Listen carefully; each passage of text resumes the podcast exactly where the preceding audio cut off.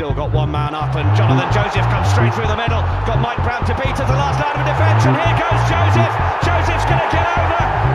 Watson goes on the outside. Oh, Watson goes magnificently on the outside. Hello and welcome to the Bath Rugby Plug, the rugby podcast by the fans for the fans, plugging the boys in blue, black, and white.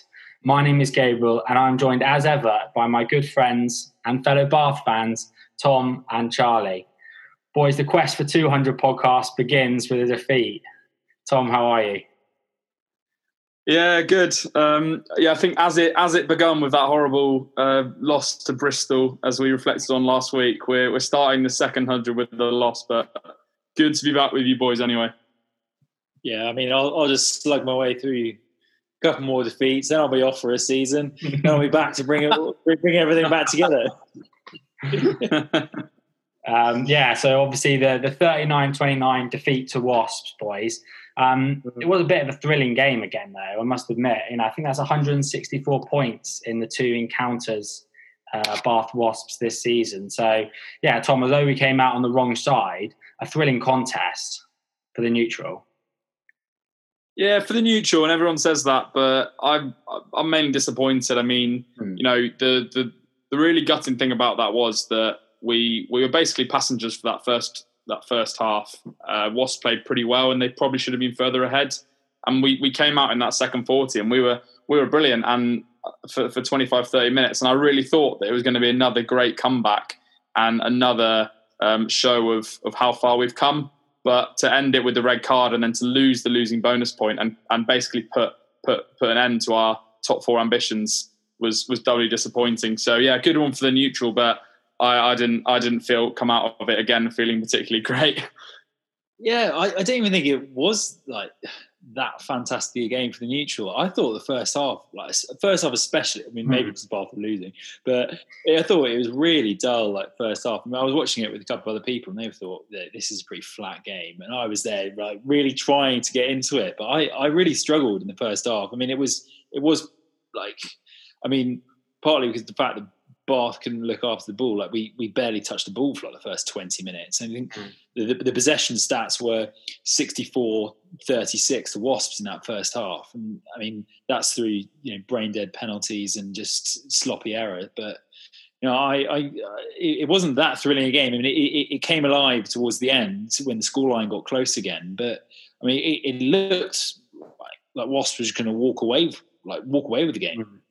Yeah, I think Bath, particularly in that first half, they were, they were, they, their game was so error error laden. Like they were so. I think Hooper kept on saying that they were just so inaccurate, and they were so inaccurate, and obviously that did contribute to to yeah maybe not the best first half. But I, I yeah, I mean obviously a Bath fan I didn't enjoy it, but I could definitely see there were some you know fantastic tries. Jacob Umaga was was was fantastic. And I thought Bath played their role in what was uh, yeah maybe more the second half, Charlie. But yeah, I thought it was. I, I can see why that was a, a, fun game to watch as a neutral. But yeah, definitely from a Bath point of view, Tom, uh, disappointing. Um, and before we get into the details of the game, uh, obviously still to come on the podcast. Once we break this game down, we will then talk about the big, big, big semi-final against Montpellier on Saturday night. So that's going to be you know a bigger preview than we normally do. So so lads, let's keep this this review a little bit tighter than we normally do, Tom. And um, before we come on to the second half and the comeback and, and how the red card probably changed the game, if we focus on that that first that first half, and I think one area I'd like to hear from you about is, is just at the scrum. I think Will Stewart ruled out before the game with a calf injury. Henry Thomas coming back in, um, and, and he was a pen machine on the day, which really didn't help. He was, and I, I put, put a message on our group chat saying that I was pretty worried about the scrum when I'd heard that he he'd he'd um he, he pulled out because there's a big drop off as we've said so many times between our first choice and second choice props at the moment. So it was a concern. I think in in that first half, I think we conceded three or four scrum penalties, and it looked like that would be a massive weapon for Wasps, and it would almost be kind of a Worcester esque capitulation at the scrum where we end up losing guys to the bin. It actually turned a bit of a a bit of a corner in that second half. I think we only conceded just the one penalty at the scrum in the second half, and we actually got a couple back against Wasps as well. So I think it ended up four two um, or, or, even three two in, in terms of scrum penalties. So it wasn't as bad as as as potentially it, it, it looked early on. Yes. Um, Sorry, before you come in, Tom, I would just say, you know, to only give away nine penalties on the day and four of them at scrum time, and Henry Thomas to give away another one. So that's from the front row, five of the nine penalties. That's huge. That's huge in my book and, and seven of them in the first half as well. Yeah, um, that, that, was what was killing us. And it was actually it was six of the the first six were all Bath penalties. So and and like you boys were saying, it was that ill discipline and the errors we were making that were basically letting Wasp play with all the ball um, and and and and play in the right areas as well. And I thought Stuart Hooper summed up that first half pretty well. It it felt like we were just watching the game really, and we weren't actually really active participants. And you know that that try at the end was was was disappointing. The the Bassett try, I think it was when when it was from their 22. Because if we had gone into half time five points to eight, I think that would have been a, a, a bit of a massive win, given how much Wasps dominate that first half. Yeah, I think I think Wasps left, left a lot of points out there on the yeah, day. Yeah, and that's like like in that first half. I mean, what comes to mind is that that that quite early break where who was it? He, they just went out. They went around the outside of uh, Cam Redpath. I can't remember which Wasp player it was, and they, they just needed to give the ball inside, and they threw it hmm. about uh, Rob, like, Rob Miller. Yeah, um, that like, that should have been a gimme try. And then again, like that Paolo Odogwu try in the second half, where he absolutely butchers it, running away from like two defenders. But yeah, I mean, like yeah, that that that Bassett try was was was yeah disappointing. I mean, he, he seemed to he seemed to put a lot of distance between him and him and mm-hmm. Joe. I thought, oh, you know, Joe might reel him in here. There's like a 50 meter sprint to the line, five meters in it, and he just pulled away from Joe like nothing. That, that is yeah, worrying. I was, that is worrying. Yeah, I thought I thought it was genuinely worrying. Like, and he, he'd given up by the 22 before the before yeah. the the in, the lower leg injury. It was sort of I think common knowledge, but it was reported quite widely that he was the quickest player in the squad. And if if that's the yeah, quickest he, player in the squad, that's a concern. And I, I can't believe that, that that he isn't still the quickest player in the squad. And he's still so young. Like to have that injury seems to still Tom be be having an impact. I thought he actually played quite well. I thought it was one of his best games in a while. But I thought, yeah, that pace just doesn't seem to be quite there. And I think that shows when he carries the ball as well yeah, I'll, I'll be shocked if he's still the quickest man in the squad, G, as, as, as you say. And I thought he's, as, as we've said in the last couple of weeks, he's trying for for to be more involved and to, to get his hands on the ball more. But he's still making a lot of errors. I mean, the one that the one that comes to mind was I think off a, off an exit, and he yeah, towards the end of the game um, when you know we'd we'd lost Beno Obano and we were we were we were struggling, and he just dropped a straightforward pass, gave them the scrum and then that actually led to that that final try that that that put put put put the put the losing bonus point out of reach. So it's just moments like that where you feel like you're happy for him to make those mistakes if he's tearing up trees on the wing and doing 100 meters in, in 10 and a half seconds. But he, he's not quite doing that. But I think it will take time with him. And I think we've seen a pretty gradual but noticeable improvement, as, as we've talked about in his game over the last, well, over this season, really, since he's, since he's been back. Um, but it's very much not perfect. And the speed, I agree, is a, a bit of a concern. Yeah, he defended. Yeah, he defended that. Go on. No, you go, go. Well, I'm just going to say quickly, he defended the outside channel a couple of times in that first half really well, stepping in twice, I think, to, to make an important tackle. So that's an area that's improved.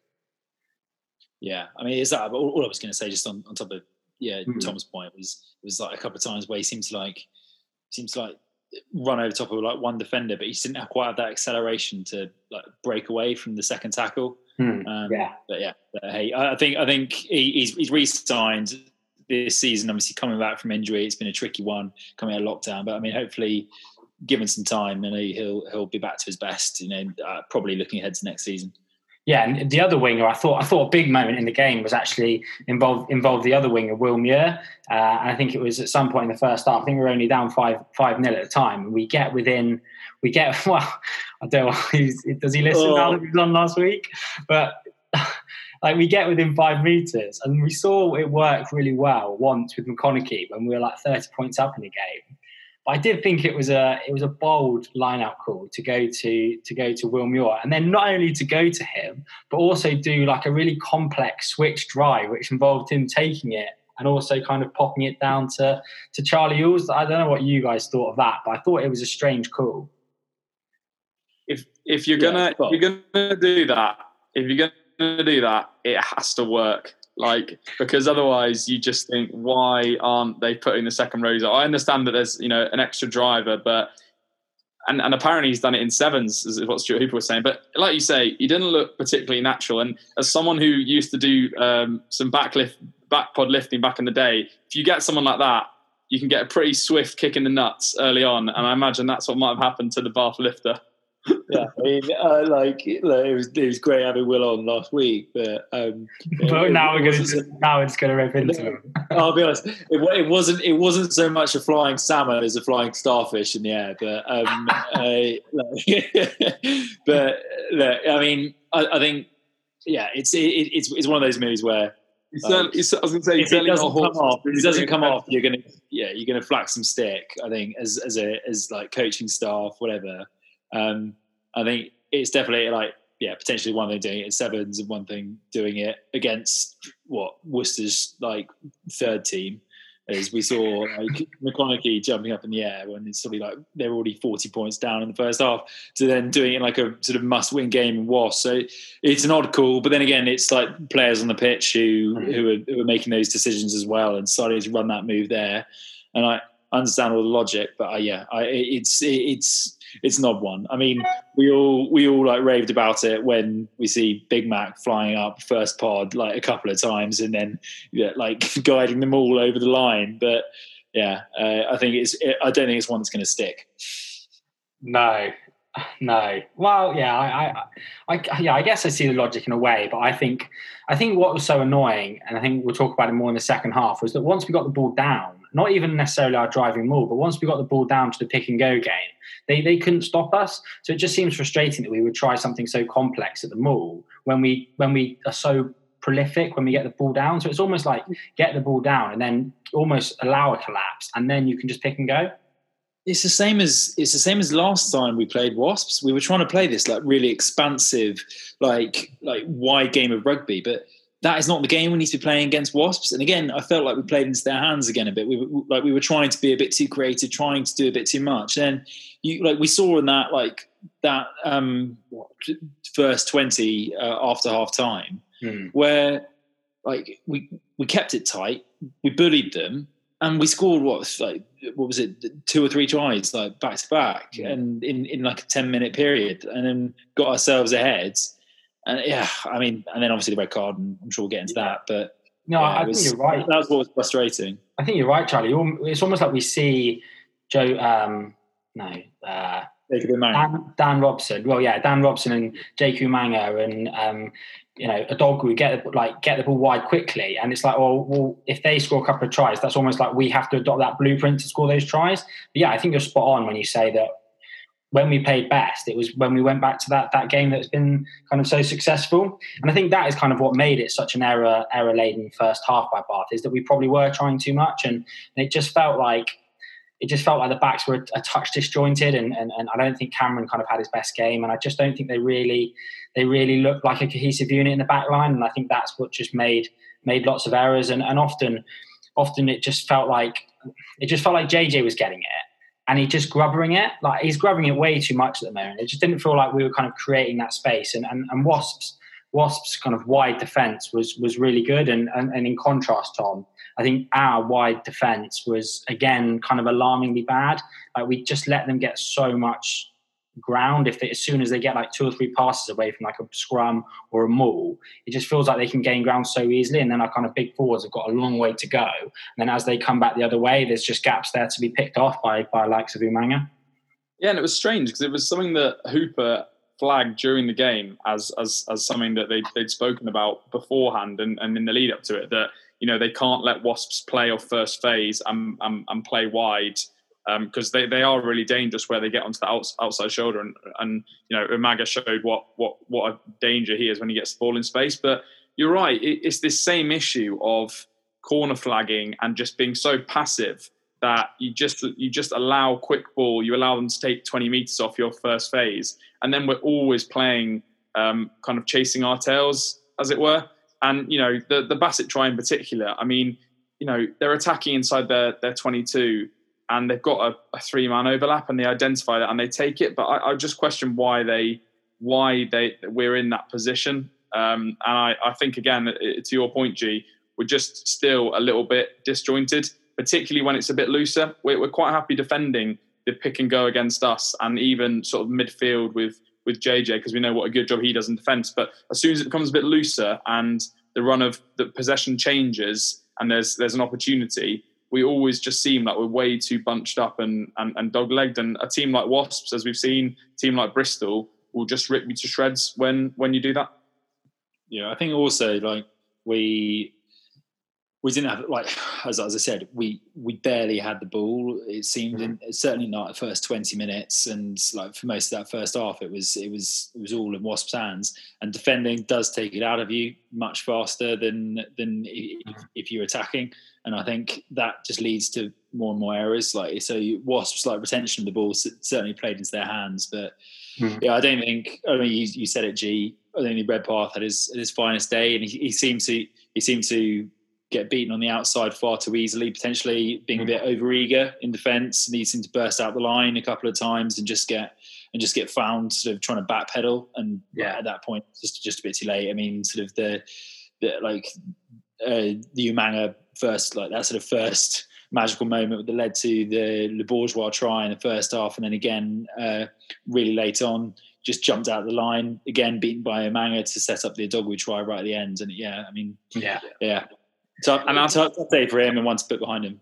That's absolutely spot on, mate. Because you, like we, I think we did get tired in defence, and the stats bear that out. I mean, Wasps had 32% possession in that second half, but importantly, what BT like to talk about this red zone efficiency. All of the four times they went into the Bath 22, they scored, and um, uh, whether that's tiredness, whether it's it's it's structure, whether because it was because we were chasing the game and taking risks um, or whether it was because we had 14 men at the end, which is clearly a factor, it, it, we weren't able to sustain the defensive effort for the whole way through. Um, I think, uh, to be fair, I do think that red zone efficiency is, is, is so key in the, in the game at the moment, especially in these high scoring games. And I think that's why the the, the kind of Will Muir box line out, and also there was another line out in the in the second half where where they kind of got it to ground and won the turnover.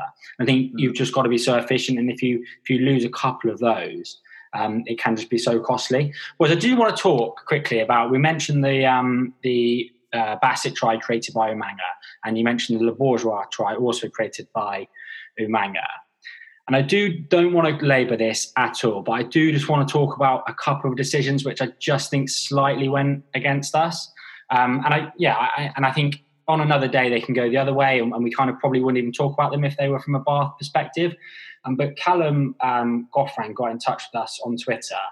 Um, so I'll blame this on Karen that we're complaining about the referee. But he says that don't want it to sound like sour grapes, but what three Wasps tries should clearly shouldn't have been allowed. One forward pass, one block on Mercer, and Young's knee touched the ground on the last ball, making it over.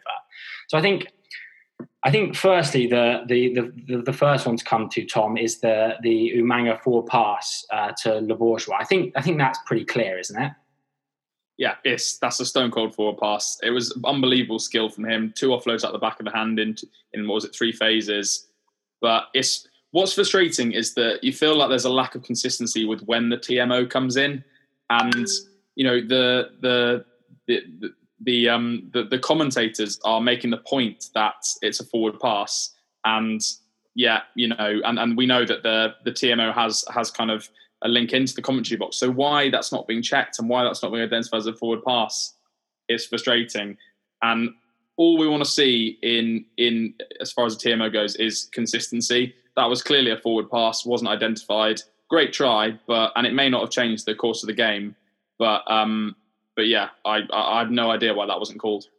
Yeah, it's tricky, isn't it? Because we're always like, yeah, we're always complaining about the TMO and there being too much TMO. And as soon as it goes against us, it's like, why isn't TMO looking into it? And it is that, it is that like, is that buzzword consistency. Like we want, we want the TMO to, I mean, if we could use the TMO the whole time, let's make sure we get it right the entire time. And then it's moments like this that what ten years ago, like you let that slide. I mean, it's it, you you say yeah, it's it's it's flat at best or whatever, and you just crack on with it. But yeah, I mean, it's, it's, a shame, but I mean, these things go against you. But. It doesn't. It doesn't take much time that though, so you don't have to show millions of replays of that. You can see one replay, Sam goes forward, forward pass. It does. That's, it does because they like they just don't do it. Like rugby's got it so wrong. Like you look at a sport like cricket where they're like, well, yeah, his his his foot's over the line, that's a no ball, and then like, cool, done. We don't look at everything else. Whereas in rugby, they seems to like need to see every single angle, unless you're playing a French team. Mm, I, I, think yeah, if we if we I don't to this point, but I think that to, to, me that was obvious and that should have been called up. Now the other two I think are quite. I didn't see those, so the, the um, other two are quite kind of I guess nuanced in their rules. So I think the first one um, is it um, what's the Wasps Morris is it the Wasp six kind of blocks Mercer from getting across, which creates the gap for for Umaga. And I think I think the frustrating one with this one was that if that had been on the twenty two on like the attacking 22, I do think they'd have pulled it back. But I think because they ended up going the length, they all, they also they, they kind of just didn't really consider where it came from. And I think the final one that Callum points out is extremely. He's done very well to pick it up, but yeah, kind of in that last in the in their for their penultimate try. Um, in when they were mauling over.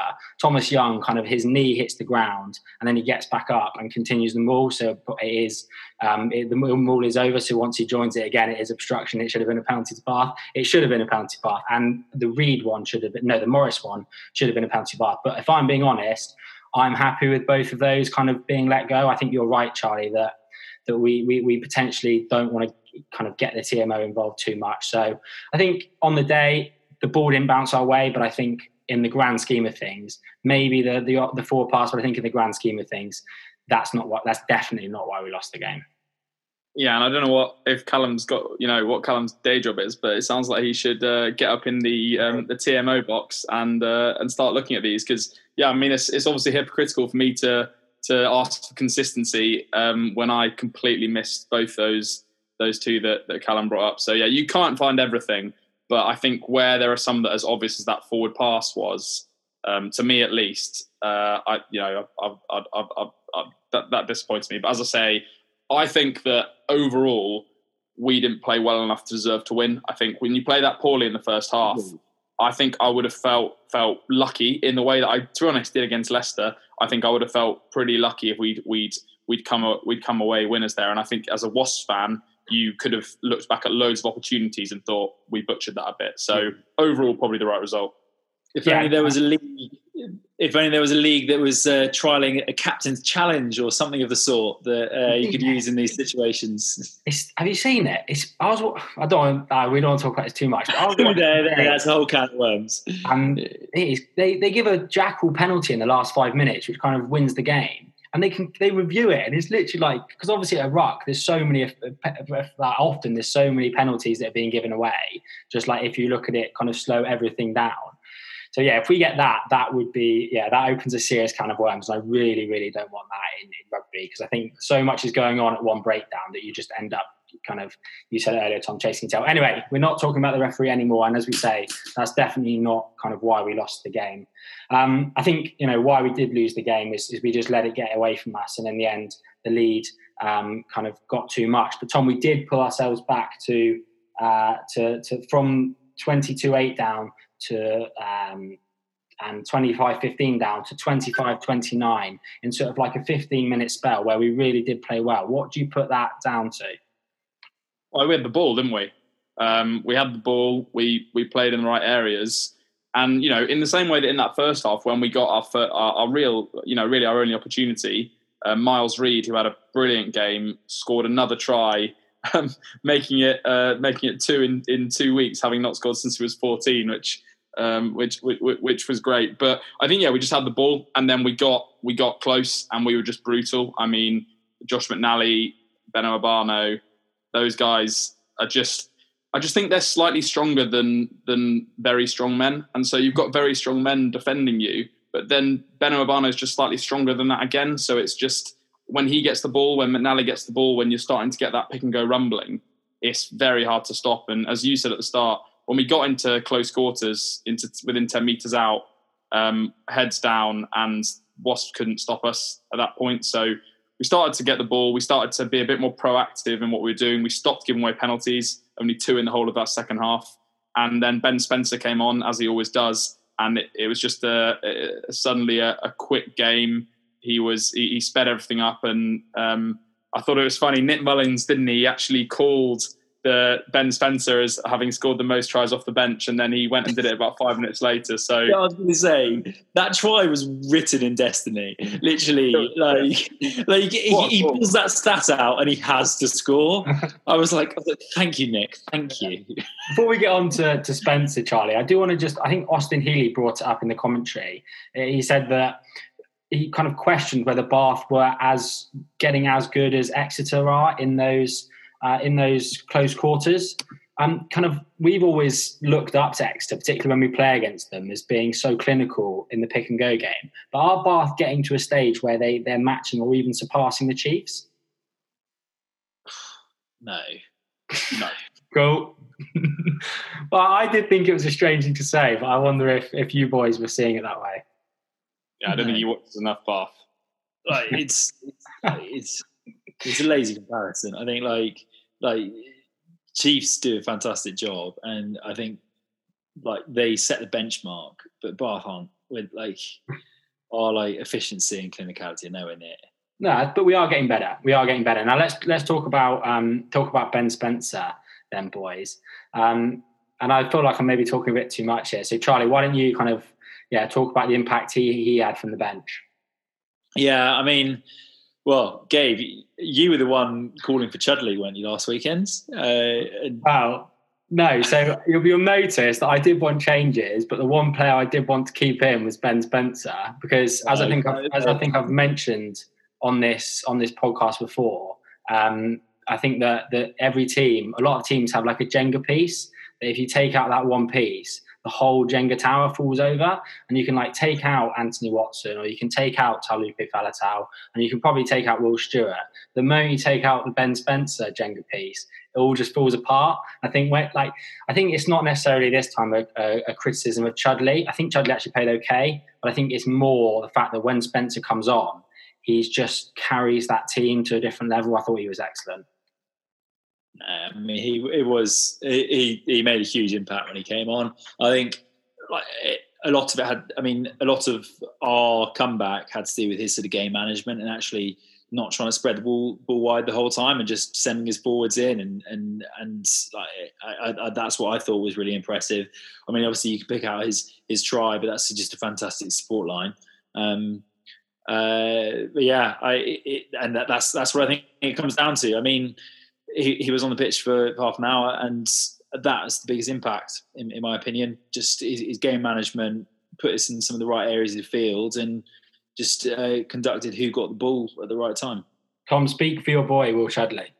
Well, I was going to say, I, I well, I, I, as I say, I didn't think Chudley had a bad game, but Spencer's a different level, as we know, and I, I think as well. I mean, that stat that Nick Mullins brought up probably speaks to the fact that Ben Spencer's used to having to coming off the bench and to changing the pace and making an impact. And it's a it's a very different role, as I've said before, when you start as a scrum half in a game and you come off the bench. Um, but but he did a great job. The other guy that I would probably disagree with you, Charlie, and the other guy I'd, I would say that made um, as big an impact, maybe a bigger impact in the course of the overall result uh, as a substitute was was Beno Obano. Um, both positively, very much so. When he came on, I thought he was he's just again a different level to Juan Schoeman, who who was starting. He was carrying ridiculously effectively, um, smashing people initially low, and then kind of started to rise up slightly towards the, the back end of the game. Um, but he made he made a huge impact and a kind of classic Obano pick and go try, basically on his own, carried Tommy Taylor um, like in, in, sort of fireman's lift, but he was only kind of inches from the ground um, to, to, get over uh, against the, the, the post there. Um, he had a he had a massive impact when when he came on as well, boys. Yeah, he did, but but obviously a negative impact, Charlie. As we move towards the end of the game, we can have no complaints about the red card, can we? Oh, that's not the comment I was expecting. Oh, no, I was. Oh, no! Oh, look, yeah, slightly controversial, but look, okay, he could have got lower and stuff. I I, for one, really don't like the head-on-head collision being a red card. I mean, I think the first time we saw it was Ollie Thorley against, uh, well, no, not against Gloucester, for Gloucester against whoever it was, um, and he, he, yeah, comes in upright, but it's a head-on-head collision. It's not shoulder to head. I get the shoulder to heads, like you, have got to get lower. I do understand all the framework behind it. It does. It hmm. just it frustrates me. I mean, uh, clearly me saying this means that uh, I, I want everyone to, to to get dementia and, and horrible brain diseases. But uh, no, I, I, I just think I, I do find it frustrating the head to head collision being a red card. And I, and I agree, I agree 100 percent with you. But I think once, that, that's, that's, what it was. But once it, once it is in that, once it is head on head red card, then yeah. once we see that, then we it's a red card. I agree. Yeah. But yeah, we don't want to, we don't open that kind of worms. Well, no, yeah. and just, again, we don't want to, we don't open kind of worms. But just, I would just say that I, I, I understand that the head on head is is never, well, in very few cases deliberate, unless you were pretty dumb and you wanted to, you had a very very hard hard hard cranium. But it's Duke's Hazard. yeah, exactly. The only thing I would say is that in the aim of trying to reduce concussions or trying to eliminate a, a class action lawsuit down the line or whatever you whatever you whatever you think it is, the head on head, it does double the the brain. It does double the the impact in terms of it's two players potentially getting concussed rather than one in where, where it's a shoulder to head. So if you're talking about risk in the in the collisions that there are, it's you can understand why it's it's it's as bad as it gets because it's two players potentially getting con- concussed and injured rather than one. But mm. I, I, I don't think you can have. I agree with you, G. I don't think you can have any complaints. Sadly, I mean, again, it's one of those where Obano doesn't mean to do that at all. He just wants to carry on smashing people as he was doing in the 20 minutes prior. Um, but ultimately, he doesn't really bend his legs. He is a little bit a little bit high when he goes into the to, to the contact because it's Obano. There's force, and that's because he's he's an absolute unit, as we know. So that's that's never going to be a, a, a mitigation either. So look, it's a real it's a it's a real shame because it's it if the game felt like it was turning in our favour at that point and that just swung the balance massively um, back in Wasp's favour at that point. Um, for them to have the overlap, for us to have to bring back Ondra Schoeman, um, and for them to get the penalty as well. Uh, it, it, just it just put the game to bed, and, and that's a shame for for for for neutrals and for for Bath fans because it just put an end to what was you know potentially going to be a really good nail biting contest right to the end. Yeah. yeah. I think I think you can tell that we've had a pre-production meeting saying, "Boys, we've got a big semi-final. Let's keep the let's keep the preview down, uh, the review down to a minimum." That I think all of us have said don't open a can of worms four times. But um, yeah, Charlie, do you think that the, the, the game was was swung totally on that in the on that Beno Obano red card in the last few minutes, or do you think that, that maybe Wasp would have got back in the game uh, even if we kept kept on to fifteen men? Well, I just swung all momentum we had in the opposite direction, and like, like we did, we, we, we poked our noses in front for the first time, and then we go down a man. We're to take off Zach Mercer, mm. like yeah, uh, really that, that. I mean, it, it, it, it created an extra man overlap, which you know ultimately led to the game completely running away from us, and us. Uh, we only got one bonus point from it in the end, which is I think potentially the most disappointing thing. Yeah. But hey, yeah, it's going to be a big loss for next weekend as well. Yeah, very true, Charlie. Very true. Um, so yeah, as you said, I think the most frustrating thing was was losing that bonus point. Um, but it does leave us still only one point, I think, behind London Irish in sixth. So you know, not the end of the world. I think end of the world probably for our top four hopes. Um, but I think, although I don't even think top six is going to be the Champions Cup, uh, next season. You know, with an extended Champions Cup, it could be top seven, top eight. So I think we obviously want to finish as high as possible. But yeah, I think maybe those top four, um, those top four ambitions have been have been dented almost beyond repair in what was yeah a disappointing a disappointing defeat for Bath. Right then, lads, let's turn our attention to the semi-final on Saturday night. Um, Tom, biggest game for Bath since 2015 final? Must be. Well, yeah, biggest game since 2015 final, or since we last played Montpellier, which was um, in that same season, um, but but in the Champions Cup. Well, I, as I've, I prepared a little quiz, boys, um, Uh, do we want to? When do we want to do that, G? Do you think? Yeah, you now, go for it now. Get into it. Okay. Well, I was I was looking. I was doing my research as I always do about five minutes before um, we we, uh, we we we met up. No, I, I was looking back at old games and I thought I wonder when the last time we played we played Montpellier was, and it was back um, in that that season. G, when, you know, with that with that great team. Um, uh, and um, in the Champions Cup in, in 2015, actually in on the 12th of December 2014, the result was um, 32 points to 12. Having the week before also beaten them at Montpellier, I think that was five points to 30 to, to Bath as the away team. So different different days when looking at those those those score sheets. And I thought just to whet the appetite, boys, I would I'd fire a few questions your way about that particular match, and in particular about the the the Bath team itself. So Well, Charlie's, Um, Charlie's googling it, so we can expect a high score from him. yeah, can you share your screen, please, Charlie? right. So I've, I've, I've got four questions. I'll, I'll rattle through them um, and play along at home, obviously. And um, then I'll, I'll, I'll go through the answers, and hopefully that will make us feel um, uh, equally kind of depressed about what that team was like and that particular result, but also whet the appetites for the the the, the encounter um, on on Saturday night. So pens at the ready then, or phones at the ready. So, um, which Bath player made their first start for Bath on that particular day? so difficult. Um, okay. Oh, So, December 2014. wh- wh- Who made their first start for Bath on that day? In yeah, I got game? that. Yeah, I got that. Okay. I've had a guess. That's, yeah, go on. Second question: Which Bath legend scored a hat trick in the 32-12 win over Montpellier at the Rec? In that. Yeah, okay. Good, Charlie. Okay, and then this this is a, a two pointer. So, can you name two players in the starting fifteen from that day who also played in the loss we were just discussing against Wasps? So they have to have started in that game and started in the uh, the, the game against Wasps. Yeah, okay. Wait, wait, hang on, hang on, hang I on. think Are I've you got, confident, G? I think I've got that one. But the other two are, the first one's impossible. Could be anyone. Right. Okay.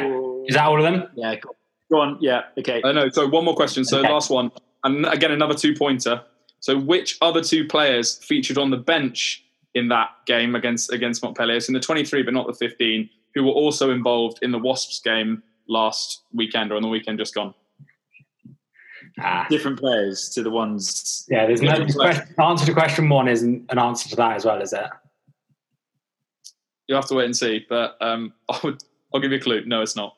okay. Sure, I think I've, I think I think I've nailed the first one. Okay, well, I'll be very, I'll be very surprised. So if you- I've, now, I've oh, literally I've now got Which, not which other two players featured on the bench who were also involved in the Wasps game last weekend? Okay, featured on the bench with Bar. I've got this. On the bench for Bath against Montpellier, who were also involved in the Wasps game last weekend. Okay. Who, who who was on the bench this weekend? I can't even think of a single name who was on the bench this weekend. No, they could have started last weekend, Charlie. They could have they could have started against Wasps, but they're on the bench against Montpellier. They just have to have been involved in the, the Wasps game. Oh, oh, um, oh God, this is difficult. trying to give you a clue there. I've not got a single name down on this yet. Um, uh, All right, well, you can carry on thinking, and we'll just start running through because it's not great. It's not great listening. Okay. was was Gavin Henson playing at the weekend? right. Look, okay, I, I'm going to keep thinking of. All right, of- keep thinking. I'll start going through the the Okay, the, uh, the, the the first one. So number one, who made their first start for Bath on that day? G, do you want to do you want to go first with this one? Who did- I Uh, want to see who you went for. well, I went for I went for Zach Mercer, but I then knew that that was wrong, so I couldn't think of another answer, so I passed. Zach Mercer is, is incorrect, Mr. Bullen. Is it the man himself, Sam Burgess? Sam Burgess is correct. Well oh, done. Oh, what a shout! Hell of a shout. In the, in the centre. it was. In the Sure, centre. was his first game. I thought he had his first game against Harlequins at the Rec. His first, his first start was. Oh, his first start. Yeah. Great shout, Charlie. Great shout. Thank Okay, you. second one. Which Bath legend scored a hat trick in the game against Montpellier? Charlie? And Charlie, I'll go to you first here. So 1 0 to you. Banners. Also went Matt. Ba- I also went Matt Banahan. And you ask, you both, you're spot on. I gave it away with the legend a bit, but I no, think so. Yeah. Um, that is that is correct. Hat trick for, for Banners, and I believe Joe Maddock was the other scorer, which Oh, um. I know is one of your favourite players, G. hmm Uh, so number three, can you name two players in the starting 15 who started in the game uh, in 2015 in 2014 that day? Um, have you got one to start with, maybe, G? Yeah. So, uh, well, the two I went for were Jonathan Joseph and Henry Thomas. Charlie? I've gone Henry Thomas and Anthony Watson. So you both got one point. The two players were Anthony Watson and Jonathan Joseph. Oh, Thomas on the bench, is he? so I guess to, to round it off then, the, the last one there, which other two players featured on the bench who were also involved in the Wasps game last weekend? So I well, I went Mercer and Watson. Obviously, Watson's not right, but my other one would be Mercer. I thought Mercer. He's only 23 now. That was like what six years ago. Well, he can't be 17. at Yeah, he's seven only, years, yeah, he's seven only years 23, ago. isn't he? He was was 16 back then. He was 16 back then. Surely not. Well, But Charlie, what are again, your answers? surely, surely not. I've got, well, I've got Jonathan Joseph and Tom Dunn. So you both got zero points. Right. Um, it was it was Henry Thomas as you guessed last time. Zach Mercer was a little bit too young, as you say. The other person um, who was on the bench who was involved, being the key word in the Wasps game, Oh, Stuart Was- Hooper. Stuart Hooper. Correct. Oh, Great So stuff, what- Tom. Enjoyed that. Hope you enjoyed What do that at home. What was what were the final scores there then? So zero Uh, points. don't think I was very successful. One one. I think Charlie snatched it with the first Really? with that first Sam Burgess. Sam Burgess. Yeah, you deserved it with the, the Sam Burgess, mate. Well done. Congratulations. Uh, moving it to, to present day then, lads. Um, and yeah, huge semi final, Saturday night, 8 o'clock. God, I wish I was at the rec. Um, but I think before we get into a preview of the game, I just want to highlight, obviously, that the, the last two Montpellier games have been cancelled because of that awful word COVID. Um, and there's loads of problems in the French league. I think they've had six fixtures played of the last in the last two rounds of 14 possible games. So it's important to stress that both times it's not been Montpellier that have pulled out of the games. I think it was Toulon and one other side have pulled out. But clearly it's an issue. And if the game, if they are forced to forfeit, obviously Bath will progress. Um, you know, there's not too much to talk about there, but it does mean, Tom, that they haven't played a game since the quarterfinal win against Benetton, which will be three weeks from when they play we play this game. Does that play into Bath's favour? Do you think? Do you think we try and catch them cold? Yeah, I think it does. I mean, I think there's yeah, there's there's a fine line between resting up um, and particularly I think for top 14 uh, teams uh, potentially getting off the pace and, and losing losing a bit of fitness. So I think that that gives us a massive advantage and you know almost the the loss to Wasps and and and only getting the one point there and, and as you said, G, the fact that that probably ends our our top four ambitions.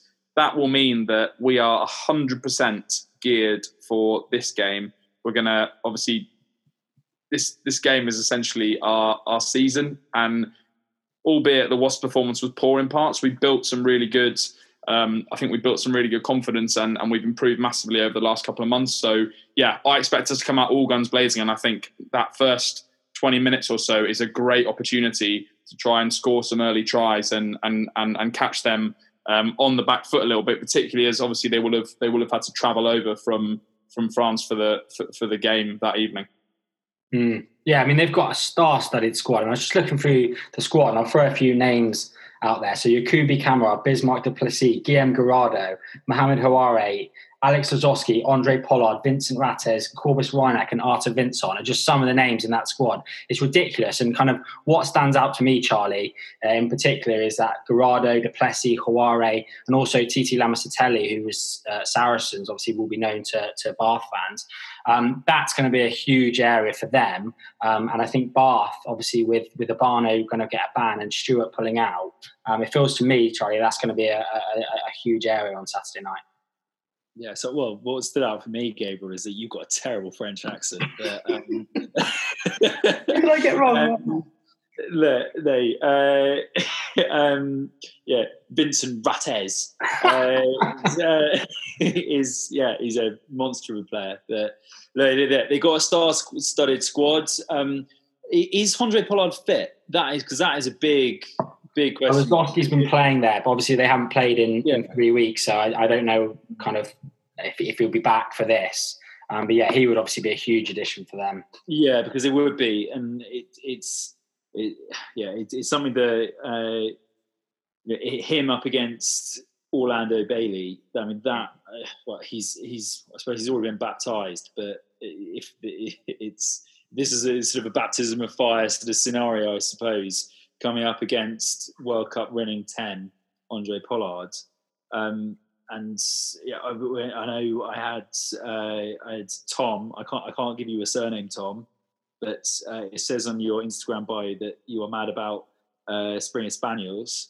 Um, so maybe that defines who it is. But he's saying that um, uh, I mean I mean potentially discussion point, boys. I, I, Orlando Bailey, still young, but I think we've bigged up Orlando Bailey a lot in this podcast, and I think some people are, are wondering, you know, uh, what, what's what's the hype been about? Um, is is this a discussion point, or do we just think it, mm. it it's still young and there's he, he, needs this exposure to develop as a player?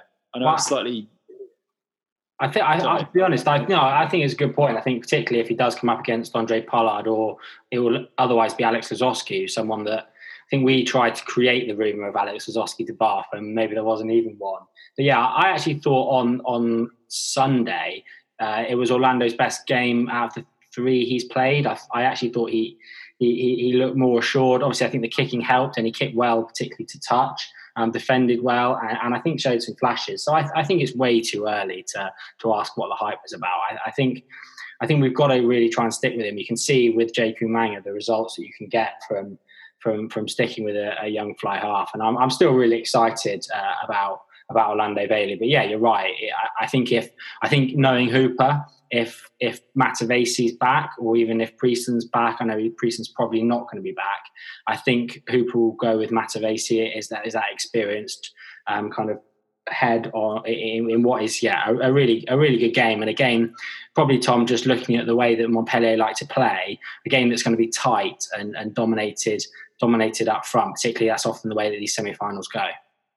Yeah, and there are some there are some massive men in that in that uh, Montpellier pack in, in typical French fashion. I mean, you mentioned some of them, but you know, Willemse is is is mm. huge. Guirado and and du Plessis, the hookers as well, are are massive. So I think it's an interesting one for Bath because the loss of Obano is is huge, and he is so often the guy that is our primary carrier um, and kind of basically wins the arm wrestle for us. And I think that's going to be very, very difficult to to do if he's he's not playing. And I think the you know if if, if I was Stuart Hooper or, or Neil Hatley, kind of planning a bit of a strategy, I would I would be tempted to maybe deviate a little bit from just trying to bash it up route one a little bit. I think that we will be potentially less physical than than Montpellier particularly if we lose, we, we don't have Obano and Stuart. But I think we will be fitter, and so I think we need to change the point of contact slightly just to get it out away from those big forwards into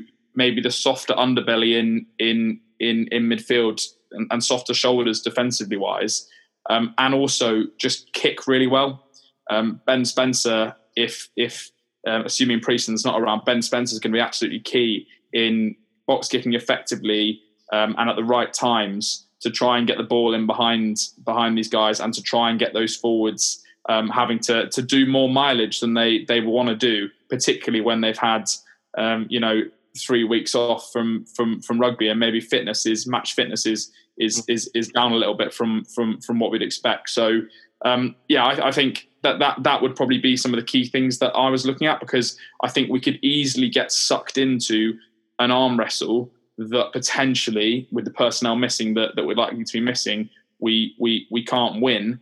And then when we bring on maybe what's a less experienced bench, and you've got the guy likes of Bismarck du Plessis, Yacouba Camara coming off, that may be when it it kind of gets taken away from us in what will be very painful fashion in the last stages of the game.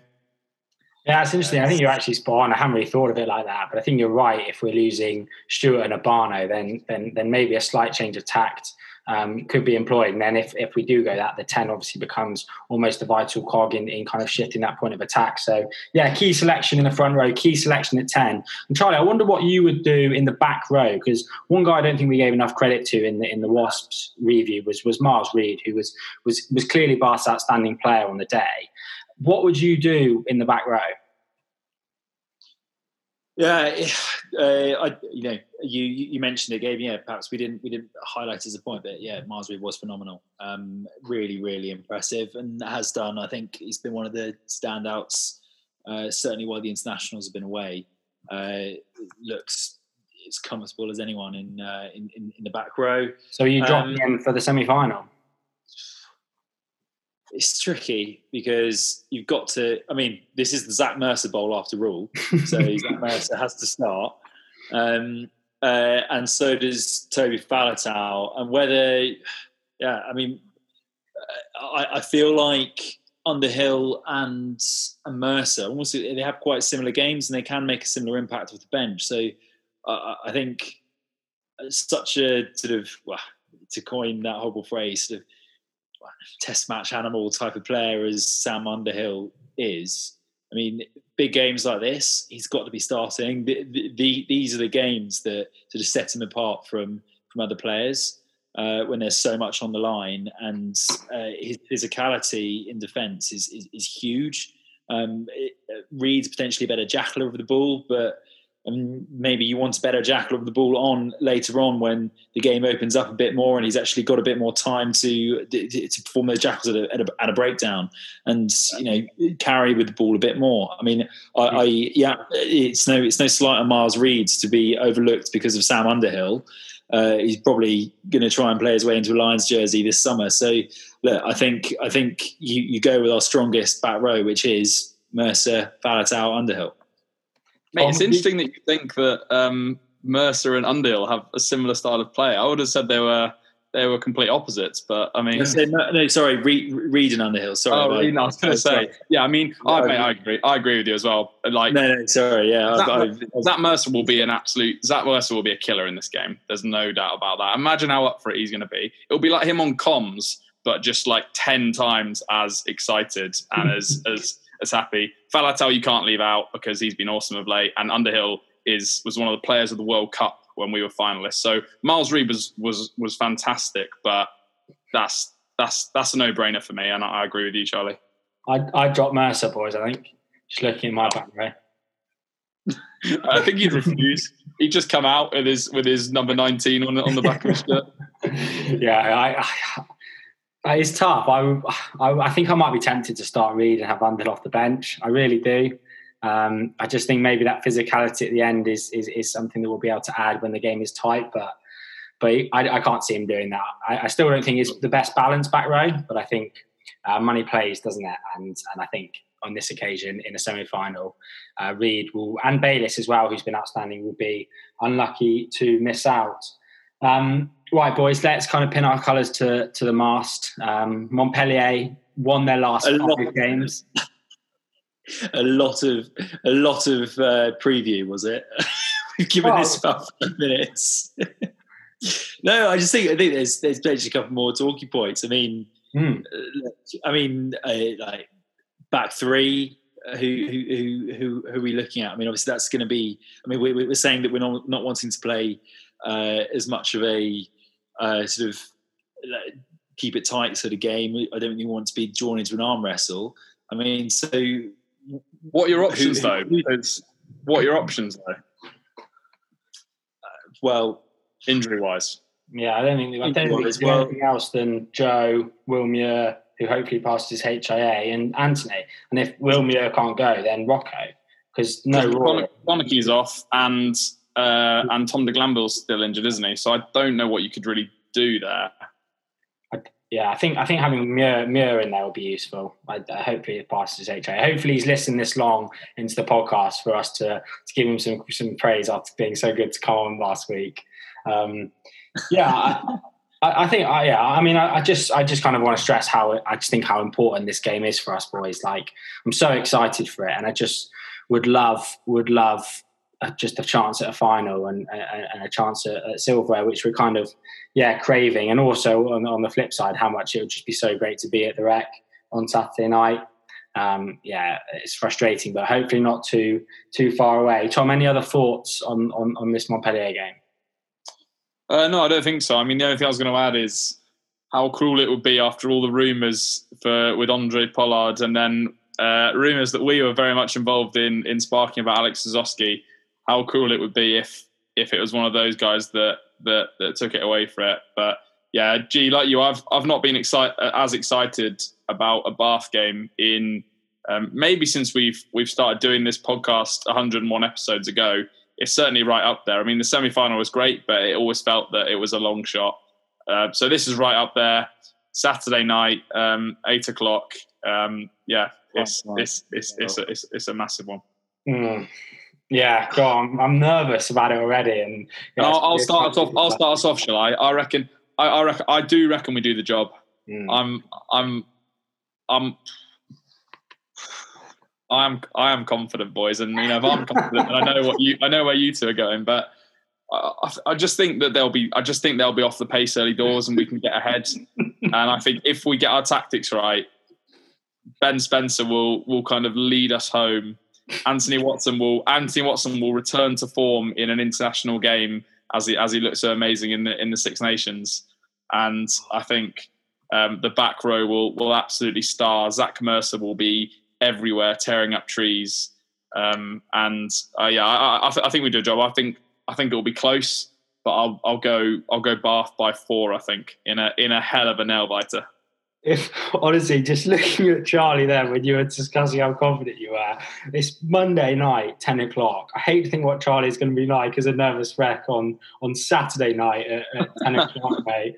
You look, you look, you look nervous about the game already. Are you are you confident uh, about the win? I really am. I am very very nervous. I think losing Obano and Stuart is mm. such a big loss. Like we need some physicality in this game, and I, I, mm. I'm not sure that like Thomas and Schoeman are like the answers to like this huge French slash South African pack that we're going to come up against, and like, we struggled at the weekend against Wasps. Uh, I, I. Huh? We just need to be smart about it. You're right. If we try and do that, we'll get pumped. I know, but I don't think we were smart against a Wasps team, and I like I, I do think it's it is a massive shame. Like we spoke about it last week, I really wanted to carry some some momentum through into this weekend because I think it, like it is one of the biggest games that Bath have had in in, in a long, long time, and that's why it, it, that loss at the weekend I, I felt was was so disappointing, and yeah, I, I think it's it's sort of it popped popped the balloon for like this close close of the season. So stop, stop! You're making. Oh no, I don't know. Look, okay, I, I, really want to bring some. I really want to bring some positivity, but I, I don't know. Just Tom being like, "Yeah, football conclusion. Bath are going to do it. We got this." I don't know. Not foregone conclusion, mate. I'm not. Okay, yeah. Okay, we don't. Do we know that? Do we know that Will Stuart's ser- too serious that he's going to miss no, this we week? don't know. So calf strain is what was reported. So. Um, yeah, I'm probably rather him on one calf. To be fair, Thomas. I didn't say I didn't say that, but no. I just, uh, yeah, it's yeah. I think, yeah. Oh, it's let's wrap, yeah. It's, let's, it's wrap this up before, let's wrap this up before Charlie has a as a as a nervous breakdown. Yeah, it's going to be it's going to be difficult. Uh, difficult to pin my colours to the master this one. I mean, because my mind's My mind's telling me no. My body is yeah. that, that, that just about sums up. I'm. I, I think I. Yeah, I mean, it won't shock you to say I'm confident. I don't think I'll be confident about about seven thirty on on Saturday night. I'd have probably talked myself into a defeat at that point. But yeah, looking at looking at it now, um, I am confident we'll, we'll win this. Um, and I, I, do think though the kind of the, the lack of rugby they played hopefully has hopefully has a massive impact and uh, and we kind of yeah we we put like a real stamp on this season because I think it, I just think it would be so disappointing if we just end up finishing like seventh and like we don't really feel like we've gone anywhere. So for that reason, it's huge, and for that reason, I have to predict a win. I have to predict a win.